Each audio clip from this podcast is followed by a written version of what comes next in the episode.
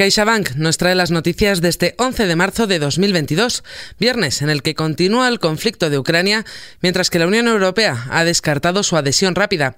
No obstante, se ha anunciado un nuevo paquete de sanciones contra Rusia. Noticias con Carmen Desmonts. Han pasado 16 días desde que se iniciase la ocupación rusa de Ucrania y se siguen sucediendo los bombardeos. Hoy, concretamente, las autoridades locales de la región ucraniana de Kharkov han denunciado que el ejército ruso ha bombardeado un hospital donde había al menos 330 pacientes. Si bien no ha habido víctimas, este y los ataques que se han sucedido a continuación han causado además daños en las estructuras locales de varios lugares. En medio de este conflicto siguen lanzándose acusaciones sobre posibles ataques químicos, y es que Rusia dice tener pruebas de que Ucrania está preparando un ataque así. Volodymyr Zelensky, el presidente ucraniano, ha sido contundente en su respuesta a Putin. Le ha dicho, sabes que es mentira. Ha insistido en que Ucrania no tiene ese tipo de armas y ha advertido que quizá esta sea una estrategia rusa. Me preocupan las acusaciones de Rusia porque estamos convencidos de que cuando Rusia nos acusa de un plan, en el fondo son sus planes, no los nuestros. Mientras tanto, la Unión Europea ha descartado la adhesión rápida de Ucrania. Los líderes de la Unión han rechazado así la solicitud del presidente ucraniano de Zelensky. Según ha explicado el presidente de Francia, Emmanuel Macron, no se pueden aplicar medidas excepcionales con un país que está en guerra. No obstante, Macron ha insistido en que el destino de Ucrania está en Europa.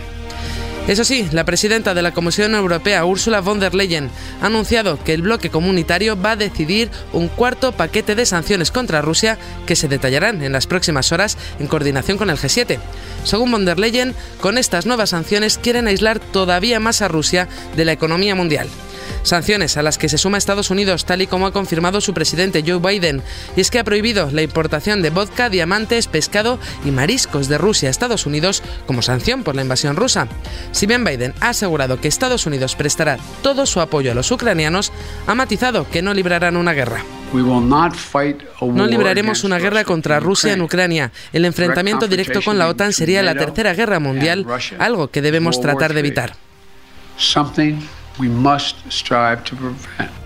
Así pues, los líderes occidentales muestran una visión del conflicto muy distinta a la que tiene Vladimir Putin, el presidente ruso. Ha declarado que las últimas negociaciones con Ucrania parecen haber arrojado resultados positivos para lograr el cese de las hostilidades. Además, ha restado importancia a las sanciones económicas impuestas contra el país por Estados Unidos, la Unión Europea y sus aliados. Al contrario, les ha descrito como una oportunidad para desarrollar un sistema de autosuficiencia. Por otro lado, la guerra en Ucrania está produciendo una subida de los costes de los alimentos y los combustibles que puede tener graves consecuencias, sobre todo en los países más vulnerables. Así lo ha advertido la responsable de Comercio y Desarrollo de la ONU, Rebecca Greenspan.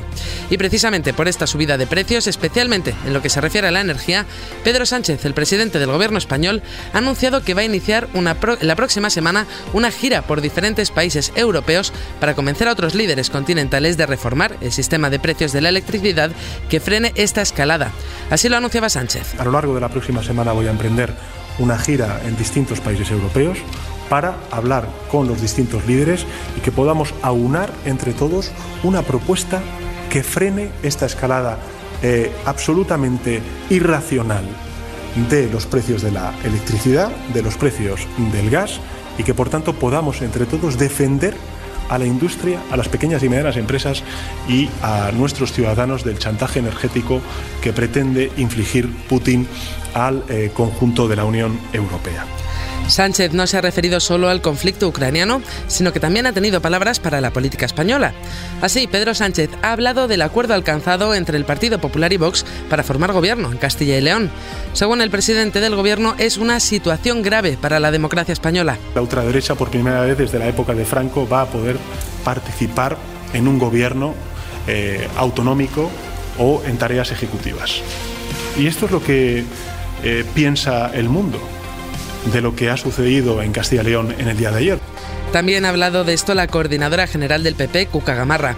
Al contrario que Sánchez, Gamarra ha asegurado que es algo constitucional y ha destacado que este acuerdo ha conseguido evitar que se repitan las elecciones al tiempo que confiere a Castilla y León un gobierno estable. Creo que lo importante es que se ha conformado un gobierno que va a tener estabilidad, que lidera el Partido Popular, que se enmarca dentro de lo que es el orden constitucional y cuya base programática es el respeto a todos los principios y a todas las políticas que defiende y que lidera el partido.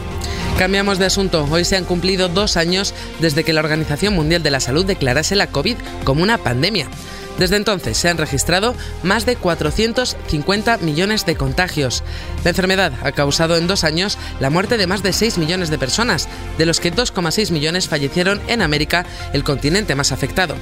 No obstante, las medidas de contención de la pandemia están muy lejos de parecerse a las de hace dos años.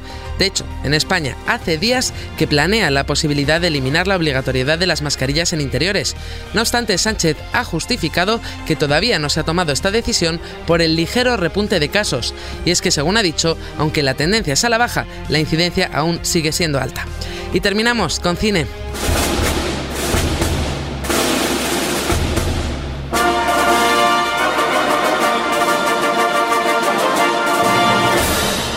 Hoy llega a las salas españolas la nueva versión de Cirano de Bergerac, Cirano. Peter Dinklage, Tyron Lannister en Juego de Tronos se encarga de encarnar al novelista y dramaturgo. Estreno también de Malnacidos, película española sobre la guerra civil. La dirección la ha asumido Javier Ruiz Caldera, el director de cintas como Promoción Fantasma o Tres Bodas de Más. Y más de dos lustros después de la última cinta de la franquicia llega Jackass Forever, donde el equipo se enfrenta a su cruzada final. La pandilla regresa para otra ronda de hazañas salvajemente inútiles y de mal gusto que involucran osos, toros, escorpiones y hasta arañas. Todo sobre los estrenos de cine está ampliado en nuestra web, kissfm.es, y el resto, actualizadas cada hora en los boletines de KissFM y contextualizadas con los audios del día en nuestro podcast KissFM Noticias de la mano de CaixaBank. Adiós.